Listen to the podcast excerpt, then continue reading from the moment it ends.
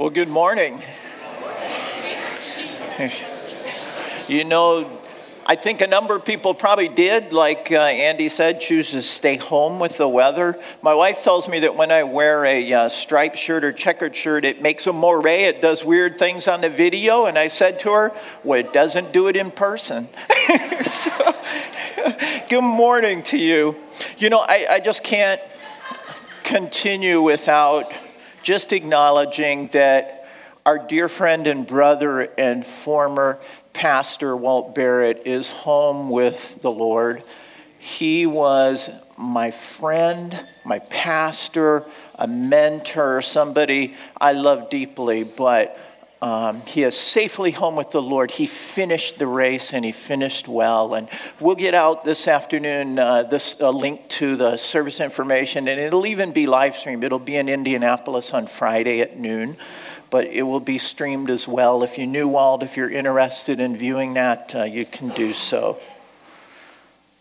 Well, um, I don't know what life was like growing up for many of you. Maybe you were born into a family in which you felt certain expectations, like expectations for how you were to behave or what you were to become.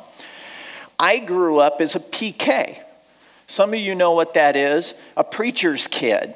And believe me, there, I, people looked and expected different things from me as a little boy. I certainly couldn't get away with throwing spitballs or playing pranks on my classmates because they all knew that this is a pastor's kid, and so I felt these expectations. Imagine if you were born into the British royal family. Think about the expectations that would be placed on you then. Of course, we learned this week that Queen Elizabeth II passed away um, I'll miss her because I think for over 70 years she just conducted herself with dignity and poise. She was like a rock for that family. Not so much with some of the younger generations, they've got a really high bar to live up to. Well, here's a picture of Prince Louis, and this was at the this was at the 70 year uh, event for Queen Elizabeth. And just earlier this year in, in February, it was called the Platinum Jubilee. And as the event went on, his behavior just seemed to get worse and worse. Poor Kate Middleton there. And little Louis was going to have nothing to do with any correction from his mom. Well, a parenting class starts Tuesday. And. Uh, I'm going to send Catherine a little note and tell her it's not too late. You can zoom in. The time change, it'll be okay. But there's great expectations. Maybe you would think, you know, I'm glad I wasn't born into a family like that where I'm in the public eye. Or maybe you would say, I'm, i would like to have been born into a royal family because, you know, it might be expectations, but all of the perks that come along with that.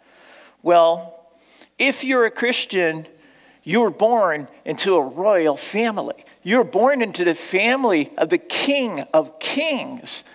And along with that, God our Father has certain expectations of us.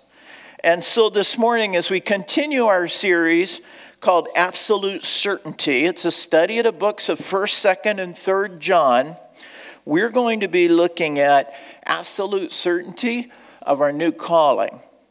And as we get into it, the text will be 1 John 2, verses 7 through 14. And we're going to see two expectations that we love one another, and secondly, that we learn and grow. This is something that God requires of us as, as members of His family. So I want to just read through the first section first, and then we'll start working our way through it. Beginning in verse 7 of 1 John chapter 2. Dear friends, I'm not writing you a new command, but an old one, which you have heard since the beginning. This old command is the message you have heard. Yet I am writing you a new command. Its truth is seen in him and you, because the darkness is passing and the true light is already shining. Anyone who claims to be in the light but hates his brother is still in the darkness. Whoever loves his brother lives in the light, and there is nothing in him to make him stumble. But whoever hates his brother is in the darkness and walks around in the darkness. He does not know where he is going because the darkness has blinded him. So, the first expectation that I want to look at is that to, is the expectation to love one another in these verses 7 through 11. And they start out with what almost seems like a contradiction. John writes in verse 7, I'm not writing you a new command, but an old one. And then he says in verse 8, Yet I am writing you a new command. So I guess my first question, and probably yours too, is which is it? Is it an old command? Is it a new command? Well, we're going to see that it's actually both. And it's almost a play of words that he's using here. It's not a new command in the sense of time.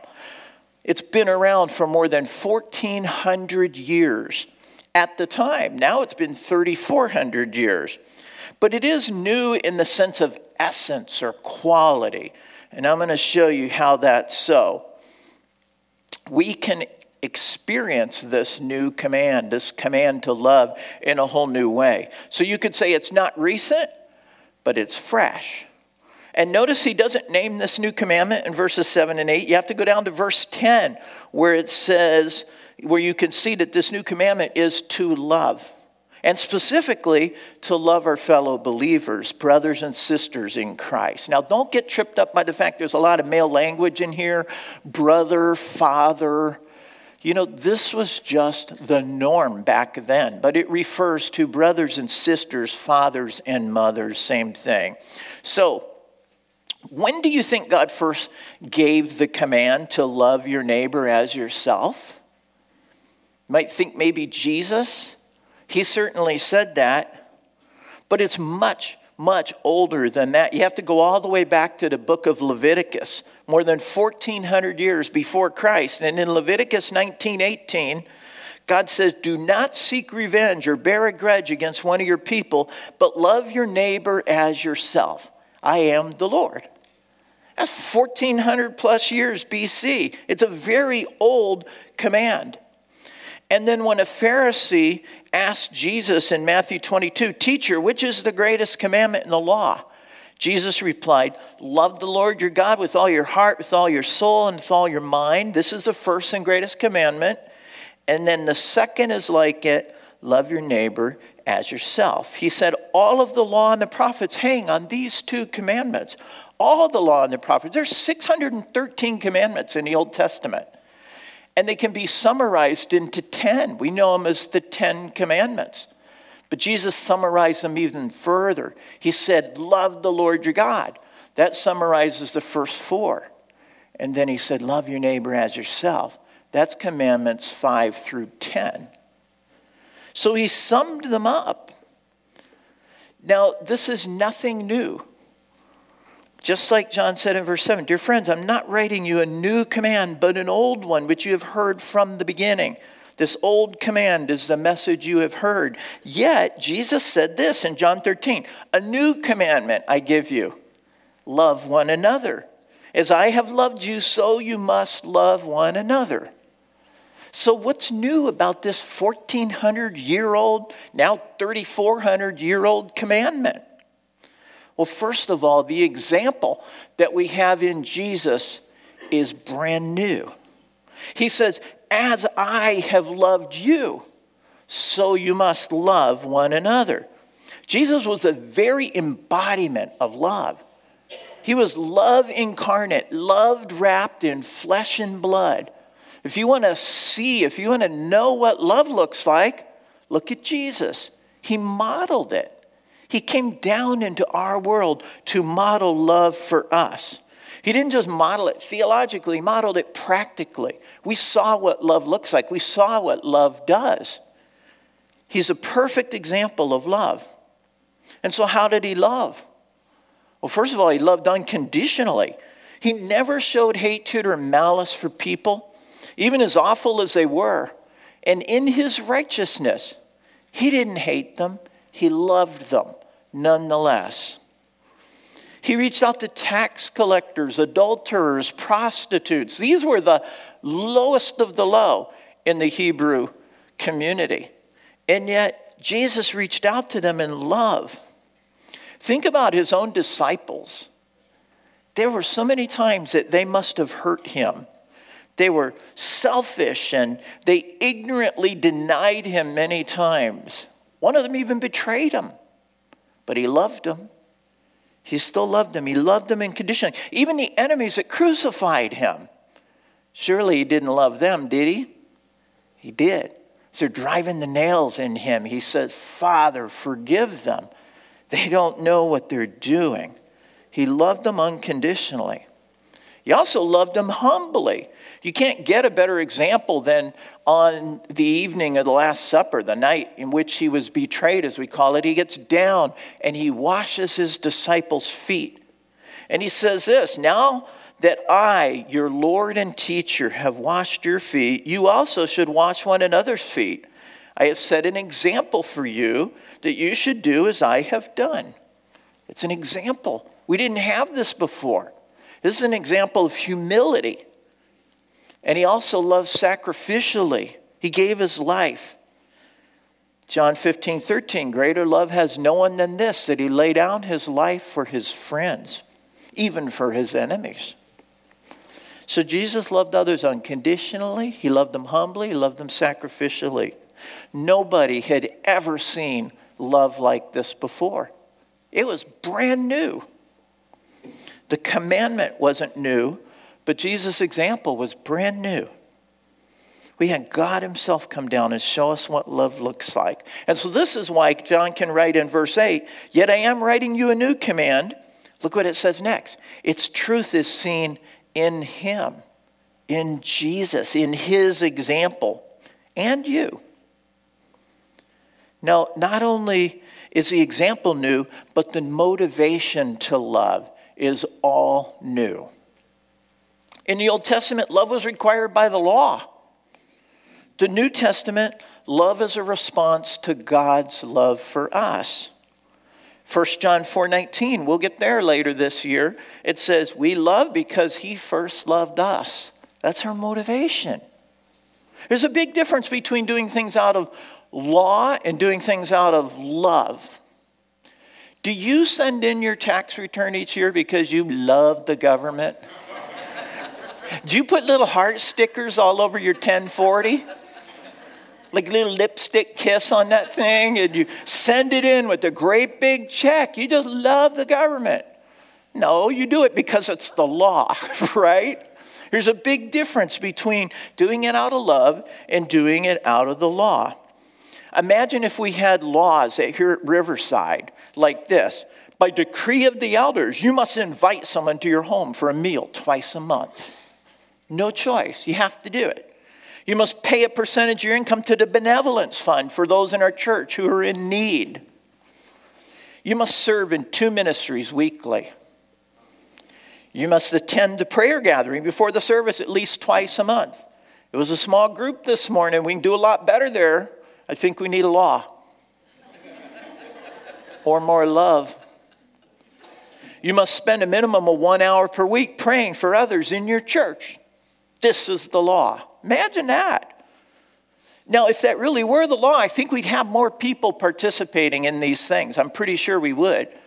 But they wouldn't be doing it out of love, they'd be doing it out of fear of punishment, whatever the repercussions are for not doing it. See, that was the motivation in the Old Testament, not in the New Testament. We love because he first loved us. So John writes, that the truth of this new command is not only seen in him, Jesus, but in you and me as believers. Look back at verse 5, which we covered last week.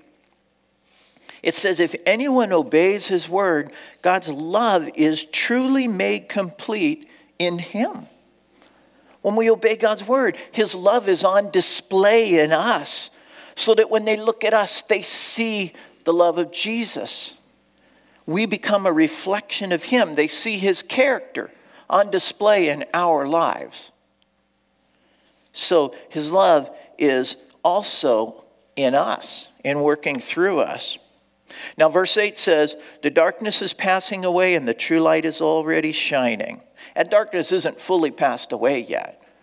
God's not stupid. He knows what's going on out there, and He knows what's going on right here. It's passing away, though. He says the light has dawned. Matthew 4:16 the people living in darkness have seen a great light. On those living in the land of the shadow of death a light has dawned. It's just starting. It's not fully there yet. It hasn't driven out all the darkness but it's dawn. And the people it's dawned on include you and me. 2 Corinthians 4 6 for God who said, Let light shine out of the darkness, has made his light shine in our hearts to give us the light of the knowledge of the glory of God in the face of Christ. Isn't that beautiful? He made his love to shine in our hearts.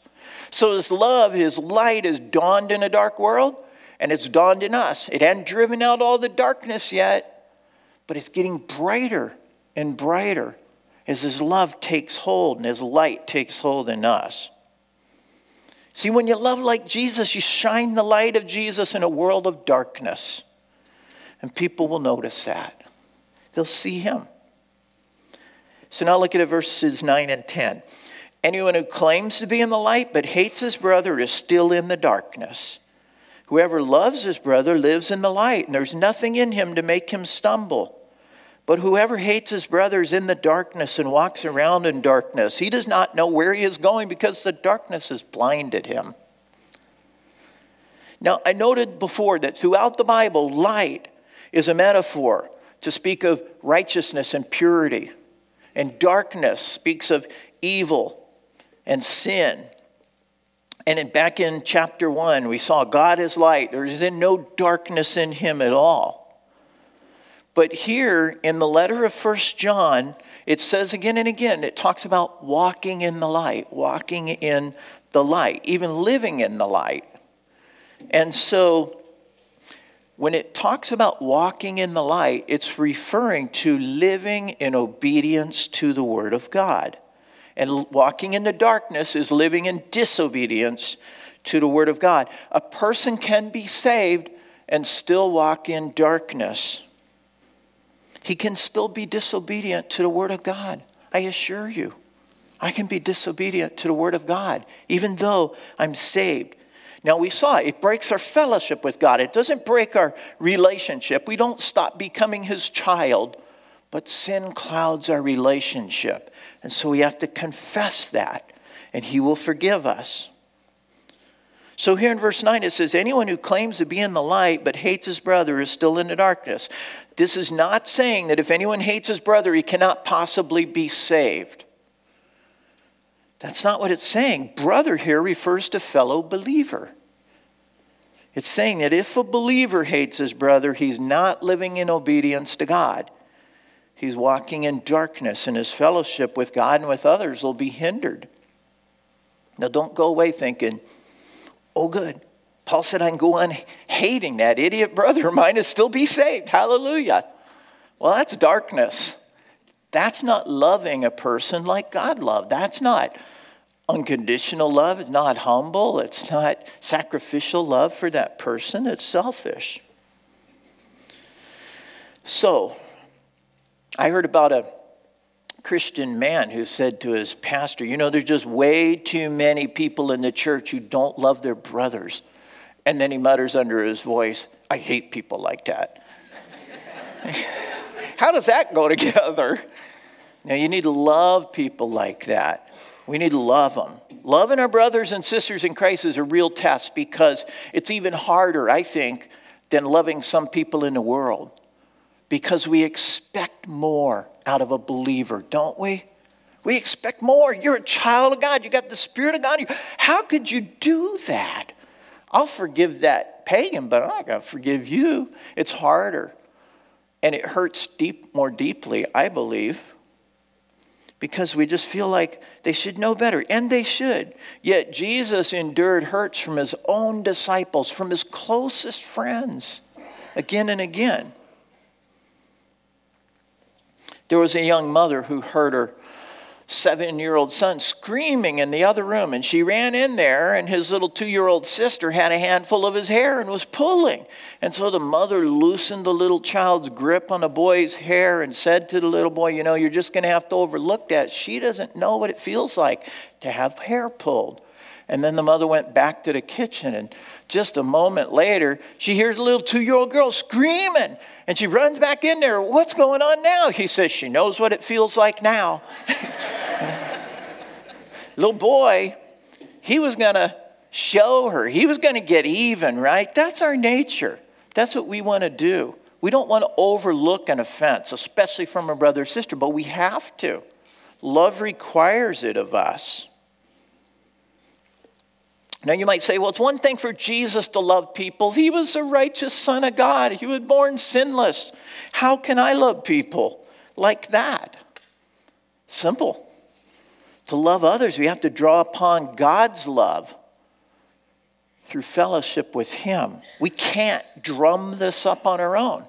We need God's love. Romans 5 5. God has poured out his love into our hearts by the Holy Spirit, whom he has given us. He doesn't sprinkle it on, he doesn't scoop it out. He like takes the whole thing and pours it out into our hearts. It's available to us. And then the fruits of the Spirit love. It's the first one. The Spirit of God produces that in us when we fellowship with Him when we walk closely with Him, He gives us the capacity to love. He pours His love in our hearts, but we still have to choose to love. We have to. It's got to be an act of our own will. But God gives us the ability.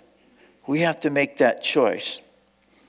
Now, keep in mind, this doesn't mean that you have to like every brother and sister in Christ. We don't have to have warm feelings of affection for them. We don't have to go hang out with them on Friday nights and Saturdays. That's not what it's saying. We don't have to spend that kind of time. We don't have to like them, but we do have to love them. We have to love them like Christ loved them unconditionally, humbly, sacrificially. And that's a choice that we make. Are your brothers and sisters in your life who you're not loving? Think about it. Maybe think of one and just put it in the center of your mind a brother or a sister who you have not been loving the way Christ loves. And what do we do with that? We have to confess it. Remember what it means to confess? To say the same thing as to think and to talk like God would, to say the same thing, to bring our thoughts in alignment with His. So let's practice. Put this person in the center of your mind, and I'm going to practice, you know, saying the same thing as God. God, this person is a wretched sinner and deserves death. How's that for a start? It's true, that's what God says. But I can't stop there. But God, you love him. You love him so much that you gave your life for him and you forgave him and you placed your spirit in him and he's your child. And you call me to love him too. You call me to love him sacrificially and unconditionally. And I haven't been doing that, God. Forgive me, Lord. Wash the sin away from my life. Change my heart and help me love this person out of the overflow of your love for me. In Jesus' name, amen. That's confession. When we start thinking like that, it's harder to act hatefully toward a brother or sister in Christ. We have to confess, we have to say the same thing as God. So, the first new calling here is to love one another. The next one is to learn and to grow. Let's read verses 12 through 14. I write to you, dear children, because your sins have been forgiven on account of his name. I write to you, fathers, because you have known him who is from the beginning. I write to you, young men, because you have overcome the evil one. I write to you, dear children, because you have known the Father. I write to you, fathers, because you have known him who is from the beginning. I write to you, young men, because you are strong, and the word of God lives in you, and you have overcome the evil one. Now, these verses can seem really confusing, even repetitious, and the translation into English doesn't help, but we're going to sort that out. Beginning in verse 12, it says, I write to you, dear children, because your sins have been forgiven on account of his name. Now, the dear children reference here, it is different than the dear children in verse 13. I know it's confusing. They both say dear children in the NIV. Yours might say something else, but I bet it says the same thing, and they're not the same thing. They're two different words that have been translated the same. But the dear children in verse 12 is the word teknion. And what it's referring to is all of those who have been saved by God's grace through faith in Christ. It's referring to children of God. The emphasis is on the relationship with the parent, in this case, the father. It's the same word that John uses in, in verse 1. My dear children, I write to you so that you will not sin. He's not saying that they're literally his offspring, and he's not saying these are a bunch of little kids he's teaching Sunday school. No, he's saying, My dear children, those who are children of God. In other words, they're young in their faith, not in their age necessarily. So look again at verse 12. I write to you, dear children, because your sins have been forgiven on account of his name. That's a description of salvation ones whose sins have been forgiven. You know what? We can hear that so many times. Your sins have been forgiven, your sins have been forgiven, that we can really start to become almost numb to it and not really get just how significant that is. We can lose sight of it. Think about where we would be in our sin apart from faith in Christ. And now they're forgiven. Your sins are forgiven. We just don't ever want to take that for granted. And it says, notice how, on account of his name. On account of his name? Well, his name refers to his reputation, his renown. It's all that he is, it's all that he has done. That is his name. Remember our key verse? I write these things to you who believe in what? The name of the Son of God, so that you may know that you have eternal life. 1 John 5 13. The name. So when you believe in the name, you're believing in who he is, his reputation, what he's done, that he came in human flesh and that he gave his life. He died. He rose again from the dead. That's what you're believing.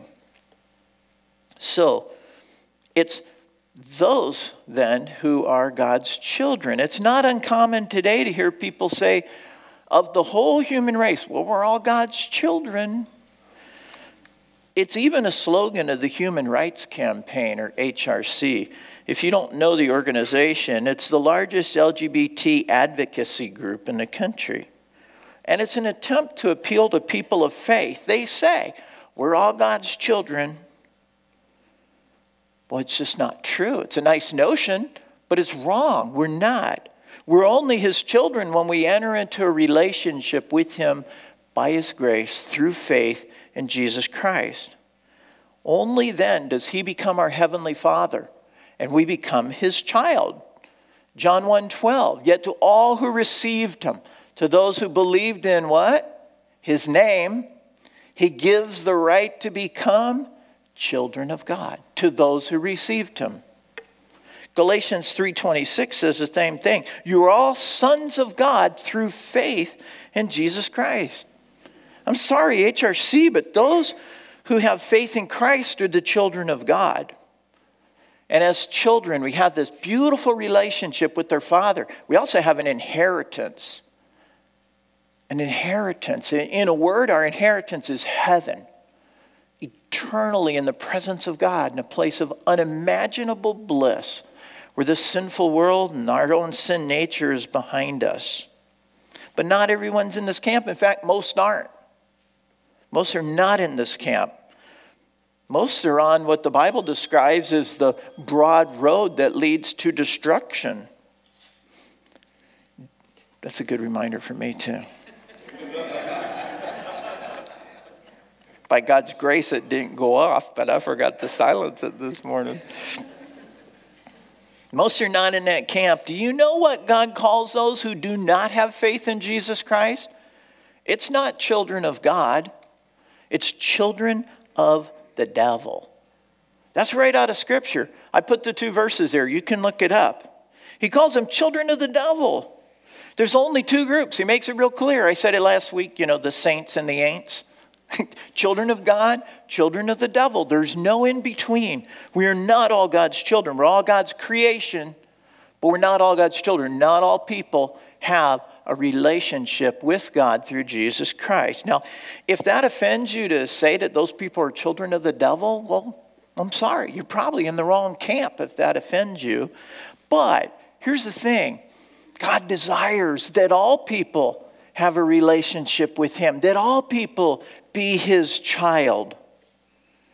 You see that in 1 Timothy 2 4 and 2 Peter 3 9. It's a desire that all should be saved and brought into this relationship as children. So, verse 12 is addressing all believers.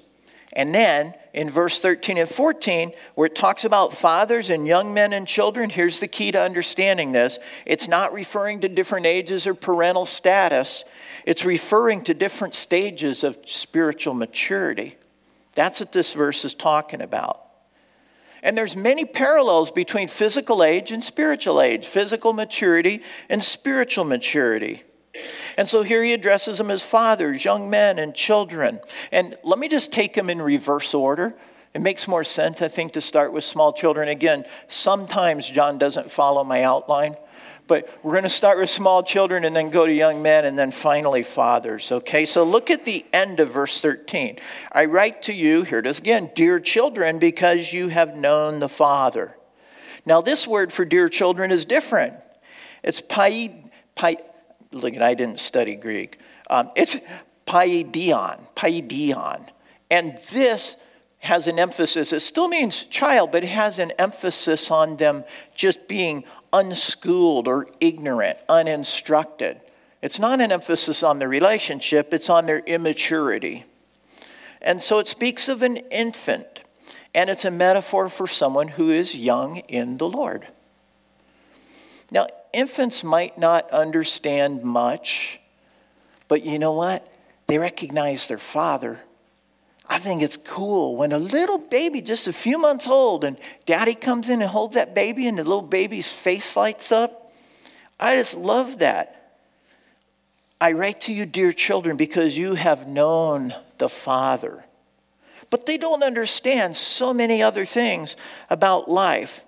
In the same way, very young believers, they don't have a deep theological understanding. They're not going to be able to break down eschatology or soteriology or ecclesiology or all the big, crazy Christianese words. They're not going to know that. But they have a simple, beautiful faith. They're like the blind man that Jesus healed.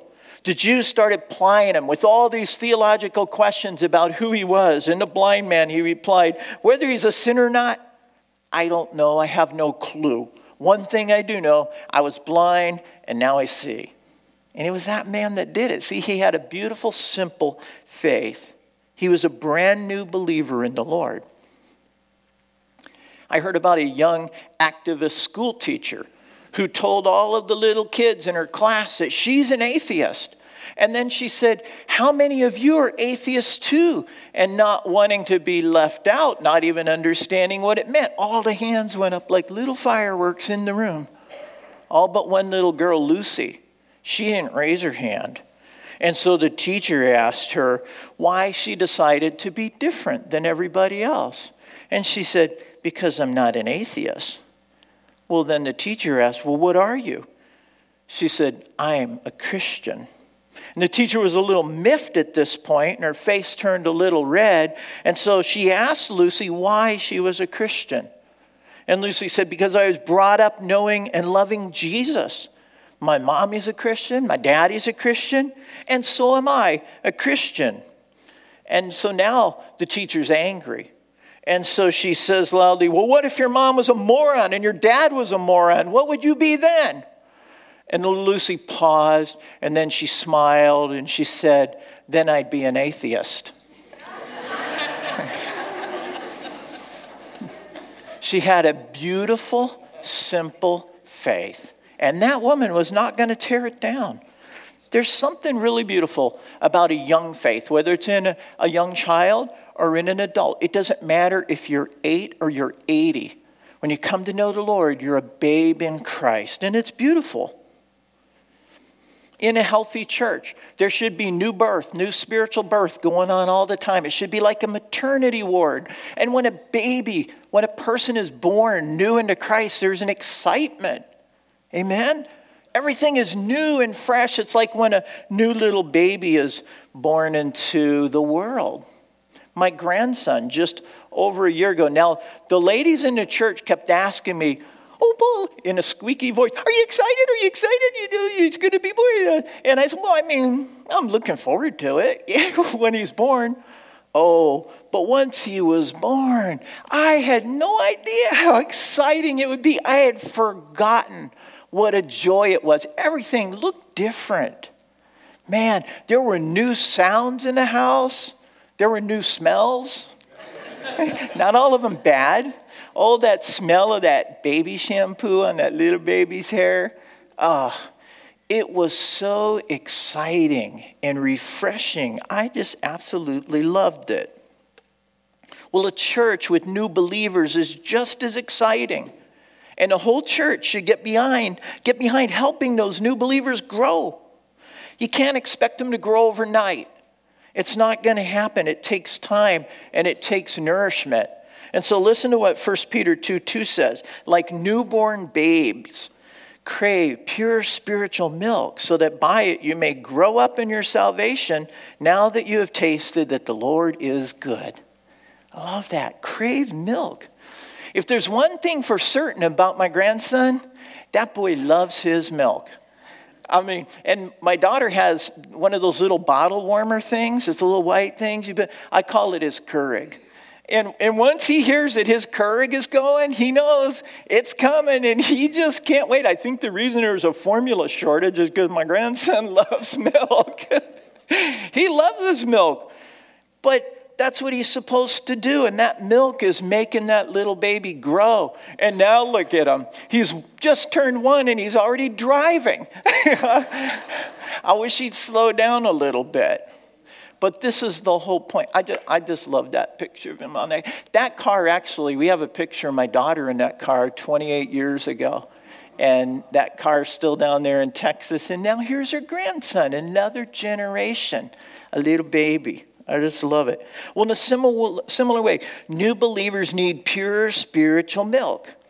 First and Second Peter, again, like newborn babies, crave pure spiritual milk, so that by it you may grow in your salvation now that you have tasted that the Lord is good. Pure spiritual milk, what does that look like? Well, it's the Word of God. It's the Word of God that nourishes us. There's no substitute for it. You want to grow up? You got to have the Word of God.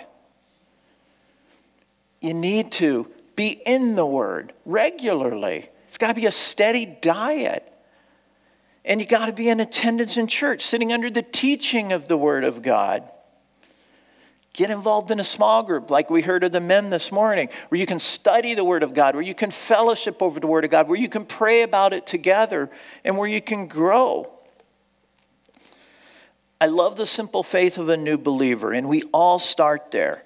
But regardless of our physical age, we're babes in Christ, and God calls us to grow, to learn and to grow in our faith. So let's look at this next group then in verse 13. It says, I write to you, young men, because you have overcome the evil one. Then look down at the middle of verse 14. It reads, I write to you, young men, because you are strong, and the word of God lives in you, and you've overcome the evil one. Well, this is a spiritual adolescent, someone who's known the Lord for a while now, and through nourishment with the word, they've grown strong young people, young adults, are strong and they have a lot of energy. More so than maybe some who are older in the Lord. But they're enthusiastic and they're strong. But notice the key component that makes them strong. It says, the Word of God lives in you. That's the key. Wouldn't that be a beautiful compliment if someone said to you, You are strong and the Word of God lives in you? What a beautiful thing to say. Now, a strong Christian is one who's been taking in the Word of God, feasting on it, and now he knows the Word of God. He knows it. It's not just, yeah, I read the Bible once, been there, done that, but I'm reading it and I'm digging in and I'm searching out. I'm searching for wisdom and understanding. The Word of God lives in you, it's alive and active, shaping your thoughts, driving your actions. That's what we need. It lives in you. So, one of my favorite Psalms is Psalm 1, and I'll read you the first three verses.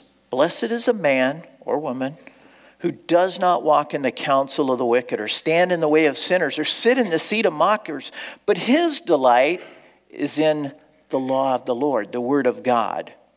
And it says, and on his law he meditates day and night.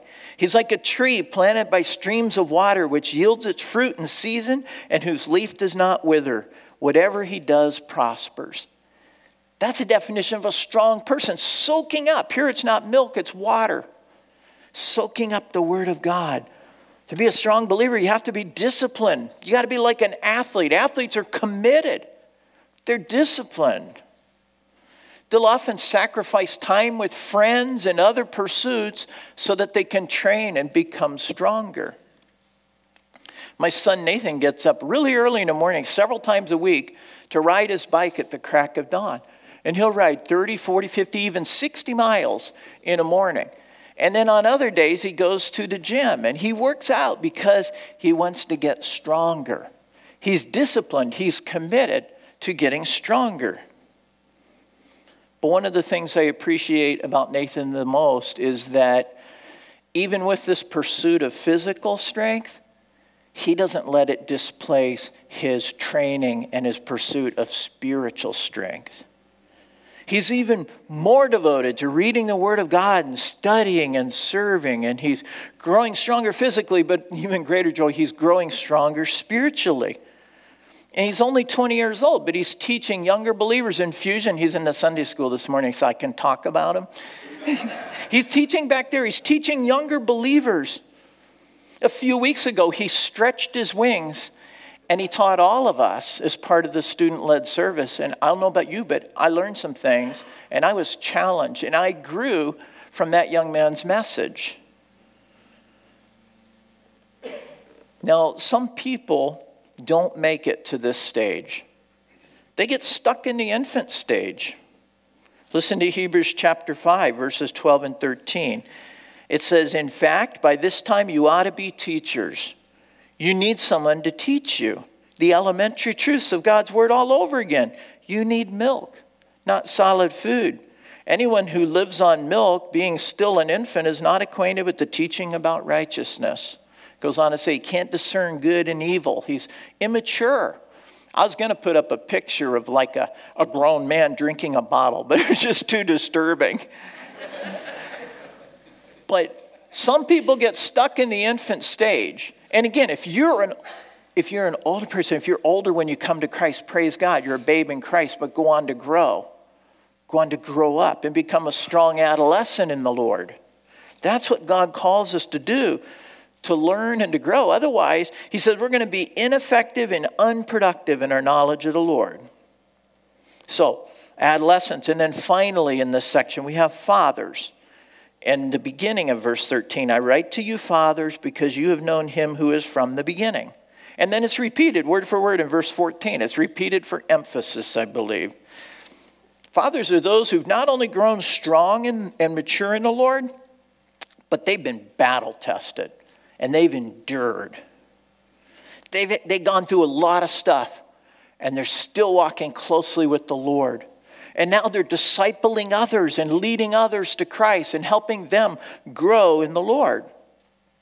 Let me read you uh, the words of, of the great Victorian preacher Charles Spurgeon. I love this man, could just like I don't know. I feel like such an idiot when I read this man. He was brilliant and he was gifted by God. But he says, Fathers are persons of maturity, men who are not raw and green, not fresh recruits, unaccustomed to march or fight, but old legionnaires who have used their swords on others and are themselves scarred with wounds received in conflict. These men know what they know, for they have thought over the gospel, studied it, considered it, and having so considered it, have embraced it with full intensity of conviction. These can discern between things that differ and are not deceived by the philosophies which allure the ignorant. They know the voice of the shepherd, and a stranger they will not follow. Fathers, spiritual fathers. This should be the goal of every believer, all of us.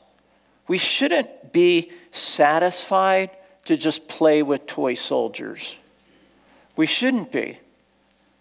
We should grow up in our faith, pursuing spiritual growth earnestly with great diligence. The Apostle Paul states the goal this way to reach unity in the faith and in the knowledge of the Son of God and become mature, attaining the whole measure of the fullness of Christ. We should be soldiers. We should be teaching and discipling infants in Christ, young men. That's our goal. And if we're not there yet, we have growing to do. I have growing to do. Got to get into the Word of God. We got to take it seriously. We got to be disciplined. We got to have a plan and go for it. Because God, this is not a suggestion that we learn and grow. It's a commandment. You can be absolutely certain of that. God commands you and me to love each other, and He commands us to grow. It's not an elective. If you're not growing, it's not too late to start. Start now, start today. Make a plan. Maybe you were growing and then you just kind of stagnated. Get back on track. Take it seriously. I love that 20 men have signed up for the leadership development class. They want to grow spiritually. They want to take off the diapers and put on an apron and serve. They want to put on the armor and fight for the truth. I love that. They're serious about going to the next level in their spiritual growth. We need to wrap it up. First, if you have surrendered your life to Jesus Christ and you're a child of God and you're born into a royal family, and you can't overlook the fact you have brothers and sisters in Christ. You're not saved into isolation, you're saved into a family. And we're called to love one another. We got these, these commandments that we are to love one another and we're to learn and to grow. You can be absolutely certain again that these are commandments, expectations of the Lord for you, for me. And we have a new example in Christ. He showed us clearly what love looks like. He loved unconditionally, loved humbly as he served others. He loved sacrificially as he gave not only of his time and his treasure, he gave of his life, his blood for you and for me. We love because he first loved us. He gives us that new motivation. It's not the law, it's his love that motivates us. And he gives us the power to love others, but we have to choose to put it into practice. When we do, we're walking in the light. When we don't, we're choosing to walk in darkness instead. So we're called to walk in the light, which means obedience to God's word. Darkness, walking in darkness, and be disobedient. So when you love like Jesus did, you're shining the light of Jesus into the dark world. All believers, regardless, new believers, regardless of their age, they begin as infants in the faith. But we're called to grow up and move on from young children to young men who are strong, to fathers who are tested and faithful and shepherding younger believers. That's our call. I missed one. Not everyone is a child of God, only those who believe. So we got to grow up. And the Word of God is our nourishment. It's pure spiritual milk for those who are new in the faith but it's also meat. It's protein for those who are mature in the faith. We never outgrow it. We never, I've had enough. I'm done with milk. I've graduated. That would be quite a crash diet, wouldn't it? We need that ongoing nourishment of the Word of God. Well, the goal of all this is that we would reach unity in the faith and in the knowledge of the Son of God and become mature, attaining to the whole measure of the fullness of Christ. That's the goal. Would you pray with me? Heavenly Father, what a perfect example you are. You're light, and in you there's no darkness, and your love.